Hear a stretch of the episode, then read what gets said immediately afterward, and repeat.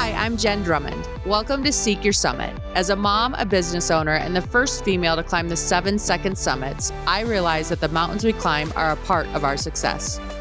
And it is up to us to go beyond that success into a life of significance. Listen in as I share personal stories and interview others who have led a life of both success and significance, and now they are paying it forward.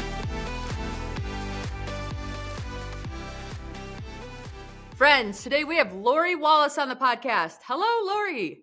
Hi, thanks for having me. I'm so happy to be here today. Oh, I'm so excited you're here. Interview Valet introduced us. I love all of their people. So thank you, thank you, thank you. Yes. Shout out to them. Yes. Yes. Okay. So tell us, Lori, in a nutshell, give us a little bit of background.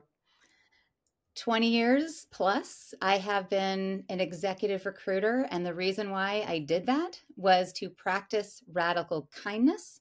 And the oh. reason why I felt I needed to do that hot and heavy was because I was eight months pregnant when the Twin Towers fell. and I went into labor in my living oh. room. My oh. husband whipped me on over to the hospital. I was there with many women. There were a lot of babies born on that day. Was there really? Oh, Where yeah. were you living in the country? Tell me that. I was in the Bay Area. So I was okay. in Oakland. Okay. And with the first tower, I thought this is a devastating accident. And as soon as I realized that it was part of the trauma of the world, um, and I had a new baby, my first and only that I was bringing. I wish I had a whole plan like you. Next life. I get to next life. You can come visit me anytime. You'll be like, "Whoa, that one was a blessing. These seven are expensive. seven, lucky number." Yes. Uh, so you know, it was quite a day. There were so many women in there, but thanks to the doctors and the pharmacist, kept my baby in, but was laid off. I didn't think you could do that when you just had a baby, um, but. Yeah. I was laid off. I was an executive at a bank. I was uh, during those days where we had um, cold calling. You remember yes, when we? I remember that. Like I literally got my first job as a financial advisor, and I showed up to work. And I'm like, "Hi, I'm Jen. I'm the new financial advisor." She's like, "Sweet. There's a phone book and a booth and a phone." I'm like, "Oh no, no, I'm not call center." And she's like, "Honey, it's the same thing." oh yeah, oh yeah. That was the day. Now we can tell on our phones if we know the person, and it yes. even says probably spam. Exactly. You know, so. And those probably spams do not get answered over here it's so different. And that was my job, you know, across the nation. And I thought, wait a minute, I need to practice radical kindness. And ultimately, my recruiter recruited me to be a recruiter. So I moved to Oregon. Okay. And took a pay cut from 180,000 to 40,000 draw. That's not even real money. You have to give it back next month. Right. So that right. was a big choice. And I did it because I wanted to, as I mentioned, practice practice kindness. But what I found out was recruiting in general is very, very selfish and um, it's just about money. It was really just about sales. And i came in to help people in this liminal transitional space. My uh, general manager would be counting the minutes and i'm saying hey i need an hour with this person. They've been let go. Their spouse is terribly afraid and anxious. They have a child that needs special needs. You know they need help. So i quit and i started my own agency and i just said hey it's not enough love here. So i'm going to yeah. change recruiting from headhunting to human connection and that's the beginning that's led now to career ecology, just flooded it with human and beautiful feminine values. Oh my goodness, I love this. And do you recruit for a specific arena? Like sometimes people are headhunters for doctors or lawyers or different specialties. Yes, actually, it turned out uh, it was healthcare for me. Uh, okay. Because when I came out of college, uh, I really wanted to work with terminally ill children at the time. Oh my you gosh. Know, can, can, you? Oh, I know. A mother of seven. Don't even what? want to think. No. um, and I knew that you can see my theme is I want to I want to be hard, there when people hard, are in pain. Hard. Yeah, you, you know? are. That's it. That's it. So healthcare it was, and I've worked with CEOs. I've helped hospitals hire CEOs, and I've helped administrative assistants come in and, and hire for that that support CEOs and lab assistants up through directors and VPs all through healthcare from you know these last 20 years. And that's we're talking through the great recession which was yes. very very difficult time and right. through covid. It's been very interesting.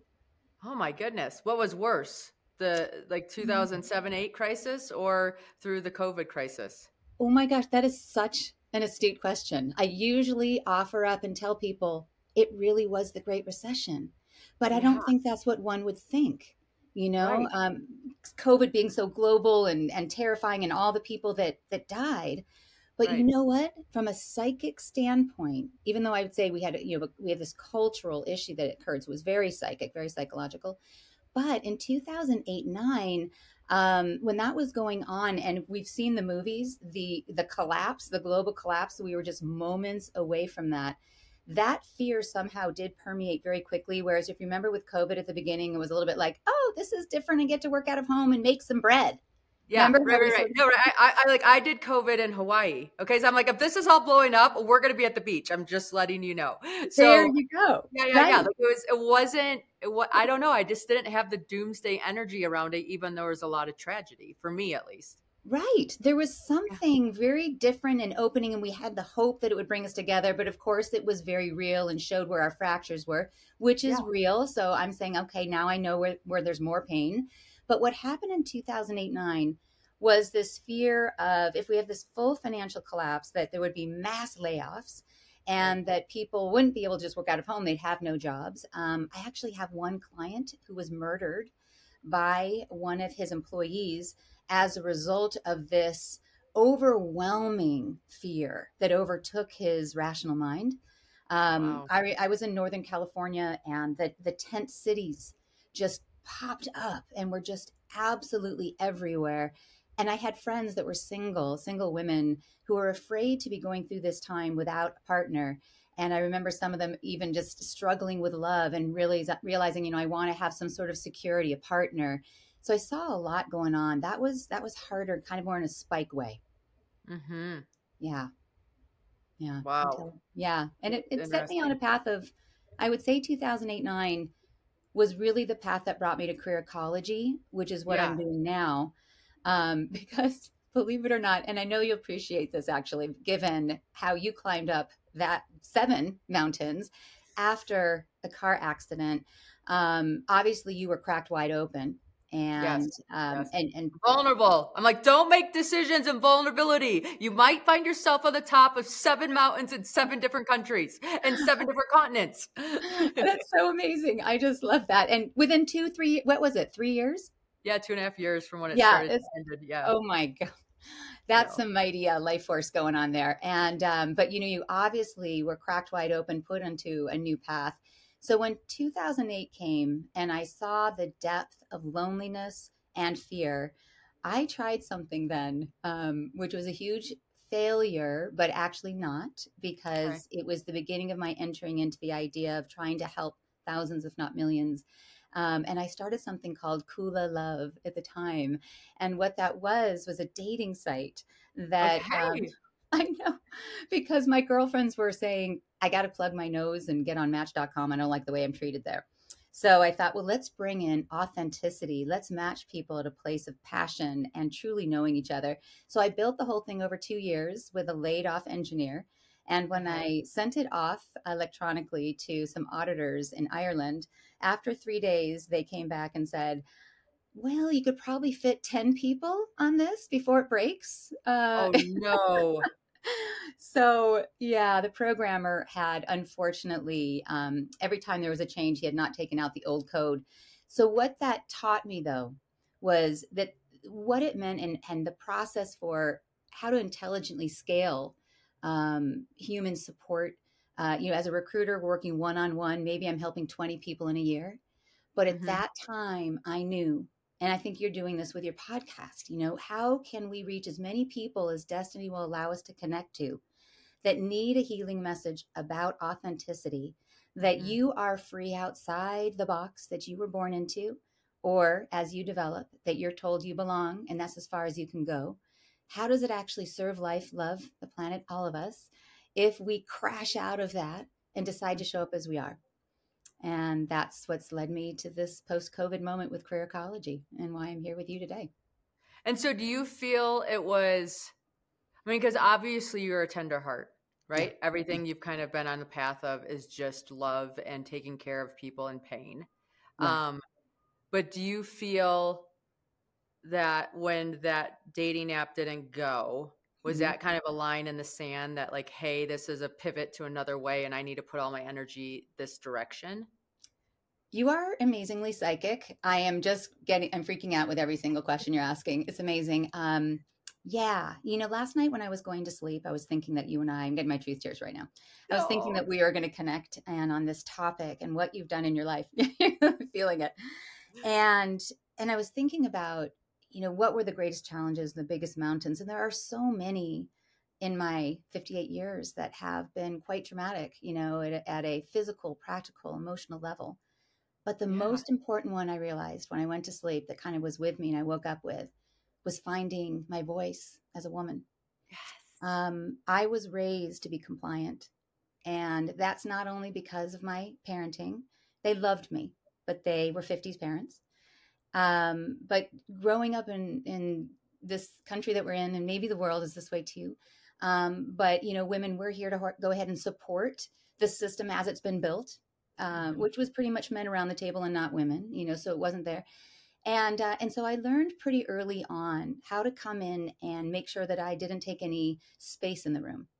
How could I? I would come into these meetings as an executive at the bank, and I would literally tip my head and say, "Hi, what should we talk about?" You know, it was it was a very almost animalistic signal yeah. that I am not going to bring my full power, so you have nothing to worry about when 2008 came and my child at that time was six years old or so six or seven and i'm married to my soulmate all of these experiences cracked me open also with catastrophic um, autoimmune that it was time for me to advocate uh, and listen to my own voice because i couldn't be a protective mother if i wasn't mm-hmm. doing that mm-hmm. i couldn't bring the work forward and support people in the manner that they hoped and needed and expected and my body was going to stay on multiple pills with constant rashes and all sorts of pain in my joints and, and in my gut. Had I not sat in front of a doctor one day and said, Hey, I just Googled my symptoms. And he kicked me out. You know, he said, That's not allowed. You're not allowed to look up your own body. And I just said, Well, I am sure that I have candida. I am sure yeah. I can tell from the yeah. symptoms, right? Yeah. yeah. I've got it head to toe.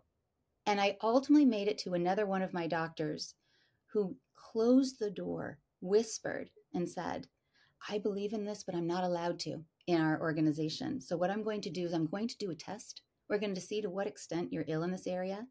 And then after that, I'm going to go ahead and just give you some free meds that come from our drug reps. And sure enough, the chart was zero to five for candida infection yeah. through your body. I was off the charts. I wasn't even at five. So he gave me all these meds and and that was the beginning of moving outside of only allopathic medicine or having to work for another person's precisely in the way that it's been prescribed in my role kept small being paid less not having the voice around the boardroom whatever it was and right. all the while it was for love it wasn't out of anger it wasn't right. out of right. that's not my archetype you know yeah yeah it was really truly about if i don't show up and speak, then is love served? Um, so I, I work on that every day. Yeah, for sure. Oh, I get it. And it, I'll tell you, nothing like having a kid. I think that was a big one for me, right? So I got into that car accident and it made me realize I don't get to choose when I die, but I sure get to choose how I live. And I need to mm-hmm. start making choices that I start living. Wow. And I just remember like sitting in my room after I came home I hugged all my kids. They had no clue how close they were to being orphans. Wow. And I thought, man, do I want them to be this mom? And my answer was no. Right? My answer was no because I would I would and I'm like, "Oh my gosh, I'm their parent. I'm modeling what's mm-hmm. possible for them. Yeah. I don't even want them to be what I am." So then that like next year I started doing this bucket list and all the things I wanted to try and experience and explore and be and do and whatever. And then I started doing me again. And contrary to my prior belief, the water elevated for all of us. Yeah. Right? Like it wow. was just one of those things where it's like, oh, mom's happy. I have permission to be happy. Mom's excited. I have permission to be excited. Mom's doing this goal. I have a permission to go for a goal. I mean, it is amazing yeah. how much they watch. Yes. Right. Like I have a calendar on my wall that allows me to keep track of everything. My daughter's like, "Can I have a calendar?" Um, yeah. they're writing their goals on their calendar, right? And you're just like, it's the silliest little things that they're always keeping an eye on. And when you have a child, for me Yeah. at least, and it sounds like for you, that was your accountability partner. I, my son, my singular son, who's named William Wallace, by the way. So, I know, love it. little Braveheart going on there. And uh, he was a significant part of breaking me open. He really was that partner. A funny little story, and I wonder how often this has happened to you as a mom. Um, one day when William was like four, and uh, this is just a small example of how he teaches me. Um, it was time for a bath, and I said, "Okay, honey, it's time for your bath. It's your regular time. Let's go." And he didn't stomp his foot this time. He didn't run the other way, which are all things that I could reactively, you know, as a parent at the time without the tools, reactively deal with. You know, I knew what to do, like chase him. Yeah. But on this particular day, he laughed at me. And I didn't know what to do with that. I mean, he just, I had no uh, credibility. And, um, and I remember I went to our family therapist that week and I said, I, I'm stuck now. You know, this is what's going on. And he right away said, Tell me about what happens at bedtime. And I said, I read him a story, of course. And he said, What happens when he asks you to keep going? Because they always do. yeah. And I said, Oh, well, I tell him, okay, one more page and then it's nighttime for you. So I set my limits. And he said, No, you don't. I don't want you to give him another page when he asks. You can give it to him if he's been a really good boy and he ate all his greens. So you can say, honey, we're almost at the end of the chapter, but I'm going to add an extra page for you um, because you've been so great with eating your greens at dinner. But if he asks, you got to hold that boundary and that structure for him because you're the mom and you say, no, it is best for you for your safety that you go to sleep. And I know it's good for you. So I tried it the very next day. Our relationship moved forward leaps. So what he showed me was trust my own instincts, stand for the loving truth, do not be afraid of the tension moment. Don't be bullied over by somebody else's stronger. I mean, my son's only six, but I felt like, okay. Oh, yeah. Right. Right. Right. so yeah, he's a big part, and I'm very thankful. And he's still he's 22, and he still teaches me to this day. Don't these kids just teach us every day? Every day. Always Yeah. something new. And I'm like, you seven- little mirror, just stop. Just for five minutes, just stop mirroring something back to me that needs to be addressed. exactly. It's that's so true. They and also you know relationships, partners, they All do that. You know that marrying. It's really hard, but really beautiful. Yeah, no, it is that beautiful. I, I remind myself, I'm like, I want this. I want to evolve as a human. I've asked for this. So Yeah. this is what I'm getting. Evolution comes with a cost. Absolutely, keep saying yes. I've been married 33 years. I've packed my stuff and counted the CDs that are mine Yes. hundred times. Um, you know, because I've been ready to run from the difficult work, but he's my soulmate and my beloved, and he has taught me. I've walked over hot coals to learn about my complacency early on, to understand that when I was a people pleaser, that I was creating a dynamic for him that created insecurity in our relationship. And it wasn't until like the ninth therapist, because all the ones before, since he's the melancholic and the broody one and the one that had a little bit of a temper, they would ask him to count to 10 and move on. And they'd say, they'd pat me on the head and say, and aren't you just so sweet and sparkly? Well, it was finally the last therapist after we met. And he said, Lori, I need to start seeing you one on one because you're at the heart of the problem. And I said, that, that could be true. I'm so nice. And Yeah. everybody, no one says that, you know yeah, right. and and we went back to all the trauma you know and all of the stuff in college and Yes. all of this part of being and this is what i think about and it comes into careercology and all my work is the trauma and according to gabor mate too in his new book Oh, so good. right um, he says trauma is any moment that you cannot show up authentically as you are so if you're not showing up authentically as you are then what are you doing well you're abandoning self Yeah. so if we're upset with others abandoning us, but we're abandoning ourselves first, that is yeah. the scariest, most central level of abandonment, right? Yes. Mm. Yes. Oh, that hits. Right? It does. It does. Yeah. So when you work with somebody, walk us through that process.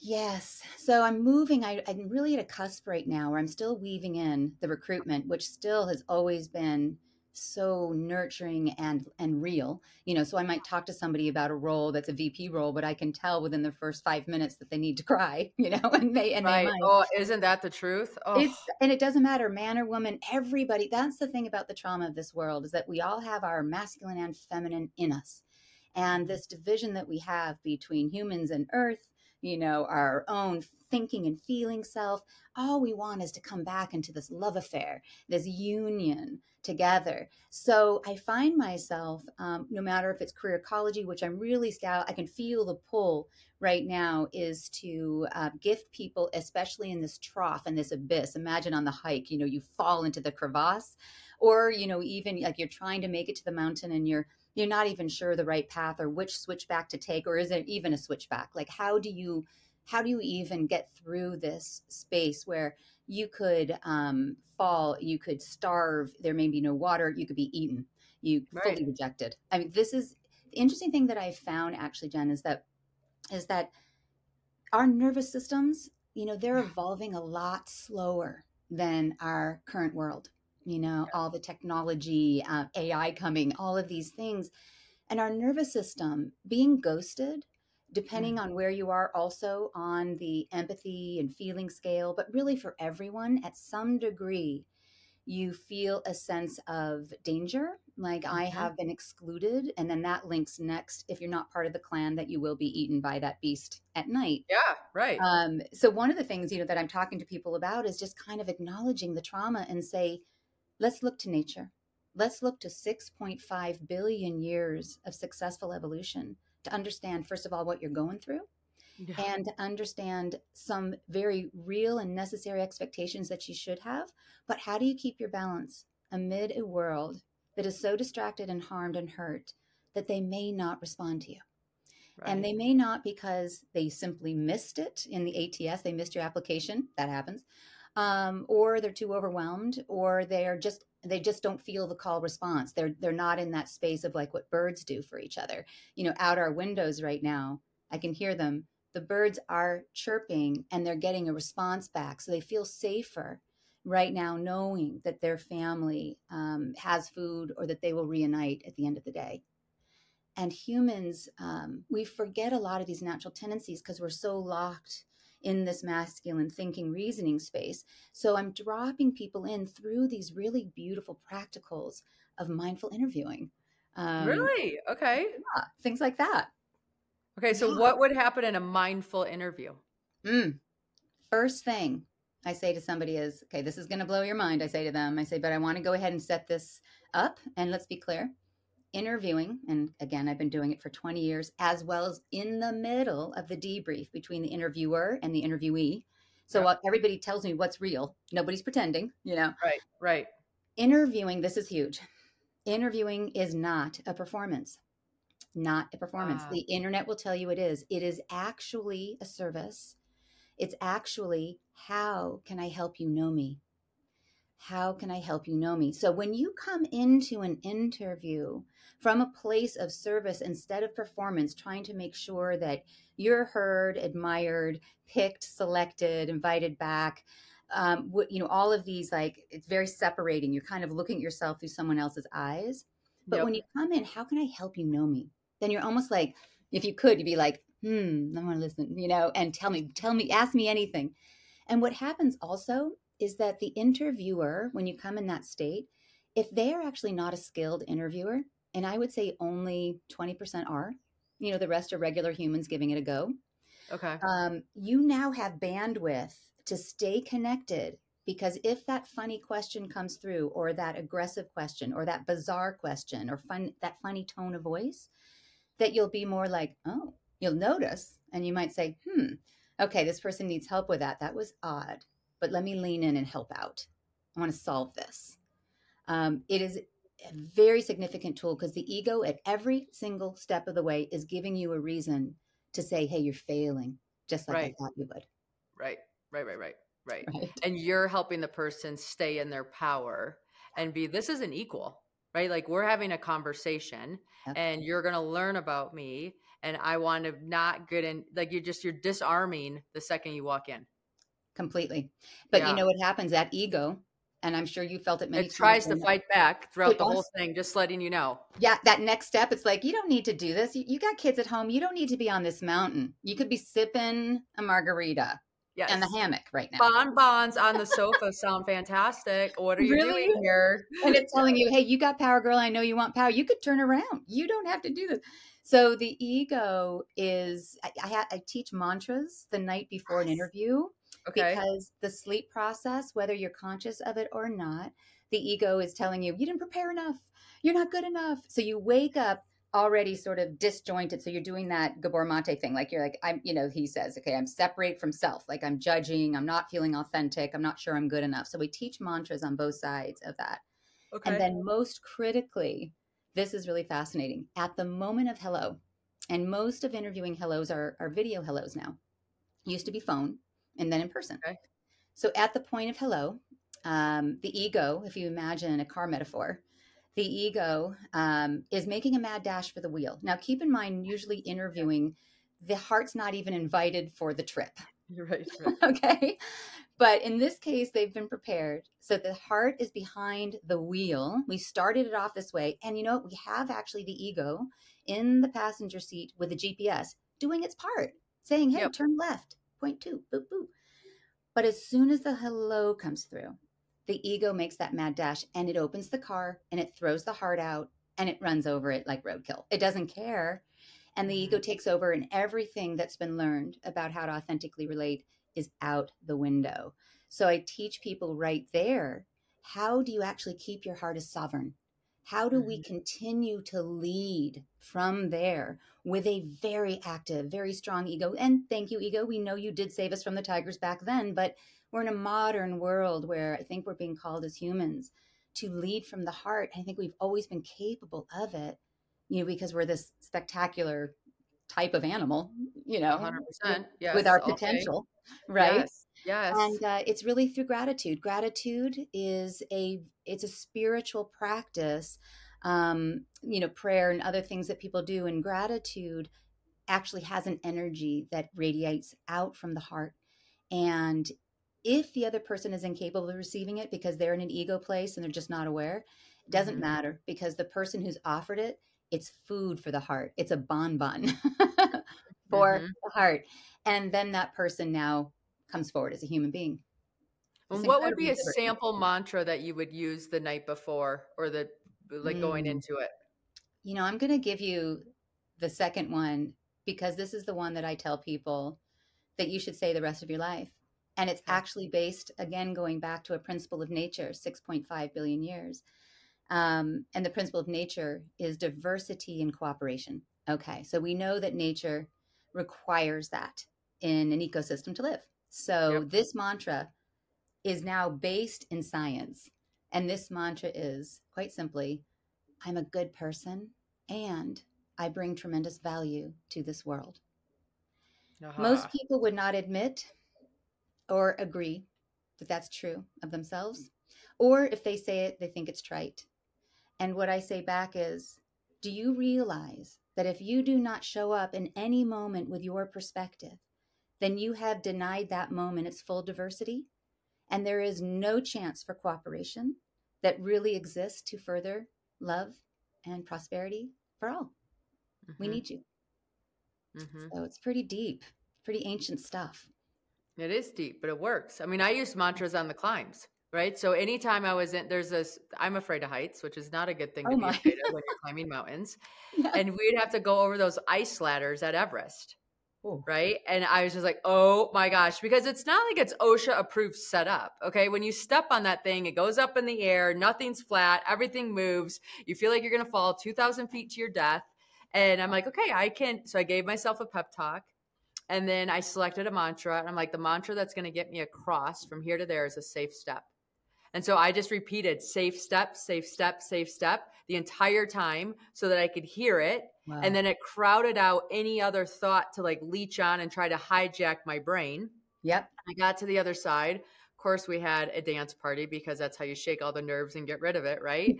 but there is something. I did a speech yesterday, and the excitement. I love being on stage because I love the energy transfer mm. with people. Yeah. But at the same time, like I could feel myself getting anxious. Mm-hmm. And so like my throat was in my heart was in my throat. Yeah. I'm like, okay, I'm going to swallow my heart. So it's going to go back into my chest.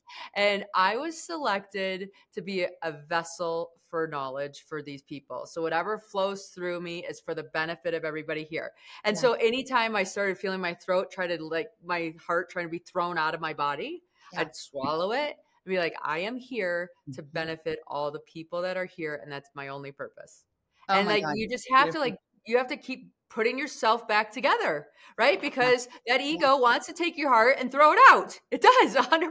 Oh my gosh. I love what you said. The mantra thing, I'm I love this too. I'm so glad you brought that story up. Um, you know, I tell people when I'm teaching about the mantras, I said, you know, once a day, my ego tells me these words, you're an idiot yeah. and it's still coming in. But the thing is, back about 22 years ago, I it's funny. Gabor Mate says too, like when I was young in my mid 70s, I still, you know, it's like okay, know, this stuff is happening, you know, all through time. And about, I remember specifically when it was at, at the worst. I was like 22. I had a young child. I wasn't sure I was, you know, good mom. I had my own business as well, and may have been around, you know, Great Recession, all this and anything I was doing, you know, the, the, the, ego was like, "You're an idiot. You're an idiot." And um, and so I started to practice then on my own, my heart having the last word, and so my heart would say, "Absolutely not. You're full of love and you're doing your best." And I would have to go back and forth, sometimes fifty times, until my heart voice had the last word. Now, you could, if you were like right now, if I'm sitting here and if it started to happen, you would just have to see me go like this all I would have to do is even shake it out. I don't even have to say it anymore um, nice. because I'm so practiced, because yeah. I want my heart muscle. I want my love muscle to lead me in every course and every decision. And I'm still thankful for the ego. I'm not trying to say, don't like you, egos. This isn't a battle. Um, but if I really want to thrive and live and be there and be courageous, it ha- this has to have the last word 100% every time mm-hmm. for me. No, yeah. I agree 100%. Mm. Now, mm-hmm. in your field, like obviously industry has changed, life has changed. It used yeah. to be cold calling, it used to be all of that. LinkedIn, right? Like LinkedIn is where everybody is, and that is an important place to be. Yeah. Right? Like, yes. isn't that? Tell me about LinkedIn and your perception of that in this whole pursuit. Very, very grateful for LinkedIn. Um, it's really rising right now as a place with the highest integrity for what its purpose was. Um, you know, we can look at Facebook, and the original purpose supposedly was to connect everybody so they could be friends. That clearly has not happened. And we can see too how Facebook um, originated, you know, out of uh, a very kind of toxic reason. I think initially it was about considering who's hot, who's not. You know, it's kind of was born out of no. And LinkedIn from in the living room, the gentleman, I'm forgetting his name, I think it's Stephen something, in his okay. living room, wanted he wanted everyone to have a chance in their careers and he knew that it would be like this six degree seven degree connections connections connections i remember seeing um, jeff okay brain not going to say bezos not jeff bezos it's another jeff but um, who was the ceo for the longest time of linkedin and he spoke as a keynote um, at Wisdom 2.0, which was an organization in the Bay Area. Do you know this one? Do you know this? I do not, but I'm, I'm, like writing it down right now. Oh, so it's good. It it's every year. And it birthed because as we moved for this in, towards this huge tech opening, at which I lived in the Bay Area for during, and of course, neither my husband or I nor I were number two on Google or number two on Yahoo. You know, no. Right. um, right. Some of my friends were. I know. Oh, that's amazing. Um, but they, there was a lot of concern um, by very thoughtful humanists about what technology would do um, to people and to relationships. And so this CEO, CEO, who's now still on the board, you know, okay. he got up and he said, you know, one of our C suite or one of our, you know, highest ranking officers, um, their job is really to almost be like the poet laureate, to be the mindfulness instructor, to make sure that all of us executives keep our eye on our noble pursuits. And that's what I do as a recruiter. And I continue to see it in LinkedIn. Um, I, I, find that people are sharing what they need to. We're all humans but mm-hmm. there really is this desire for connection and to help and to, to create a group and to drop in and so i'm noticing more and more people are coming and as a recruiter i can tell you very practically that to help with the ecosystem ideal to live your wildest, best, most connected life, let yourself be found there. Mm-hmm. Create a profile and feed it. Have it just be a little corner of your garden. If you don't like social media or you feel like it's another one that you don't want to have, by the way, I'm not paid by LinkedIn, I don't work for them. but I want to say, we recruiters scour it like bees coming out of a hive looking for pollen. And it's so fun to be found. It's so great yes. to be noticed, you yeah. know? And the natural world is constantly connecting. The flower's like, yippee, you saw my pink. So now that bee is helping that whole entire bush have sex. yeah, right, right, right. So that connection's important. And LinkedIn is that for the business world. It is singularly that for the business world. And I love it. And I'm so grateful. I'm all over. I'm there all the time talking. I'll, I, will tell you. you. Yeah, no, and I'm new to LinkedIn because here's the deal. I, you know, I'm a I'm a mountain athlete and I really kind of hired myself out of a job years ago. So I wasn't really gone there for work platform needs. And my stuff is pretty visual. So I was on the Instagram platforms and things like that. Well, then I was asked to give a speech and they looked and they couldn't find me on LinkedIn. I'm like, yeah, I don't have a LinkedIn. And they're like, we're not hiring you. I'm like, what? like, okay, fine. So I'll get a LinkedIn. So about a year ago now, I got a LinkedIn account. And of course, when you're new, mm-hmm. you're just you're a little gun shy and you don't quite know and all this kind of stuff, right? Yeah. And then eventually you kind of get a little more comfortable with it. It's by far my favorite platform. Really? By far my favorite platform. Me too. And um the people that you connect to there are just I don't know, I just they're more my people, I guess yeah. is how I would say. And yeah. it's been so fun because the other platforms I just haven't been able to build the community around. Yeah, because you know, Instagram, if we think about it, it's a little bit more the person who's coming to Instagram is a bit of um, distract me, please. I have a moment. Yeah, you know, right. or let me see how somebody else might be more fabulous than me because I've just, but what's happening on LinkedIn is I really want to learn and connect and I want wisdom and I'm out there looking for those connections. So there's a little bit more of this intentionality to recreate the web. You know, I love the stories right now. We talk about this transition that the world's going through.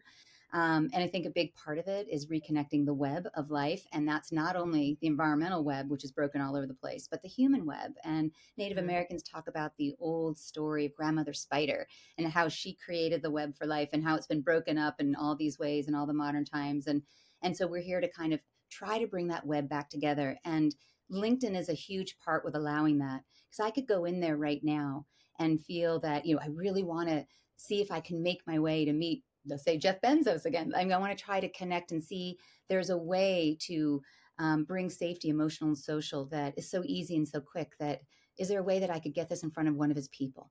So I could go in through um, Amazon. I could look underneath people. I can do a search for my school that I graduated from in college. I could look who's working there that graduated at, from my same school, maybe even my same year. And then I could say right out to them, go, hey, I'm a Bruin. Woo, you know, I see you there doing great work. I have this idea. I wonder, and I can find something, an identity that we both might say, sure, I'll say hello. And maybe that'll make its way to Jeff. Right. where else is that going to happen? It's so right. awesome. Yeah. It's so amazing. Yeah. And I don't even know how to do it at that level. I mean, I'm like, okay, I don't know how to use LinkedIn. Never mind. Well, I think you just, I was like, wow, next time I need to hunt somebody down, I'm finding you and you're going to help me figure that out. oh, yeah. I'm teaching people right now through career ecology. When you understand, like a scientist, like a, like a, you know, a bioscientist PhD, when you get how easy it is, you just have to know the anatomy Right. Um, it's like that movie, The Biggest Little Farm. When you understand the biodynamic nature of farming, um, suddenly it takes care of itself and it becomes quite abundant. So I'm teaching everybody how it works. I'm like, so turn it on and then just feed it a little bit of mulch. Come in yes. just a little bit of weeding. I love it. Yeah, it's fantastic. Yeah. Okay, so you're doing the you're doing the recruiting still, but it yeah. sounds like you're spending a lot of time just helping people live from their hearts, become mindful in their pursuits, and own who they are. And specifically through that channel of work. And I have of found work. that I find that sometimes to bring the gift of liberation so people can be mm-hmm. happy is mm-hmm. to find a significant channel that brings people a lot of uh, fear because they're not adept at it or they feel lost. That can be becoming a mom for the first time. Remember how scary that yes. was? Being yes. married, um, your first job, graduating college. So, a very uh, significant transition point is either being let go from work or knowing you need to leave, or it's your first time even out of college. And so, this I wouldn't even call it a system. You know what I'm calling it now? Is I'm career ecology is a process. It's okay. a process of reawakening um, the ecosystem of your professional world, and it needs to be a responsive resume, not an artifact of the industrial age that's basically like a tag on a couch that says right. what stuffing's in here you know mindful interviewing and awake learn linkedin be a master feel amazing feel that you're the master because you know and understand linkedin and how it wants to support you all of this with live support um, and loving attention. So, really, anybody that is feeling pain from work, which I would say is 99.9% of us at yes. one point or another, yep. um, come on, come on over. Let's talk. Let's cry. And let's make it fun. Let's climb that mountain. Let's get to the top. I love this. I love all the things. Okay, so how do they find you? Tell the audience. Yes. So, they can find me at www career ecology, those two words, as spoken and spelled, dot com. And then I also want to have a special offer for your listeners. Um, and so I'm going to have a slash forward slash podcast slash JD okay. for your Perfect. initials. Okay. Yes. So career ecology. So www.careerecology.com slash podcast slash, slash JD. And what people will get is a discount on services, free chapter into Way of the Monarch book, which is all about this rite of passage kind of mountain climbing aspects there. Very, very much similar to that. And uh, and then also just the link and the invitation to come in and talk to me anytime on Tuesdays at 4:30 for free. Just come, tell me what your questions are, and I'll listen and I'll share back. So that's where you can find me. Yeah. Woo! Look at this wealth of knowledge we had today. I took notes. I hope everybody listening has thought about the notes that they need to take, or at least highlighted the moments and the minutes of this podcast so they can come back to them at any time. Aww. Thank you so much for your time today. Thank you. Thank you too for your bravery in the world. You're very inspiring.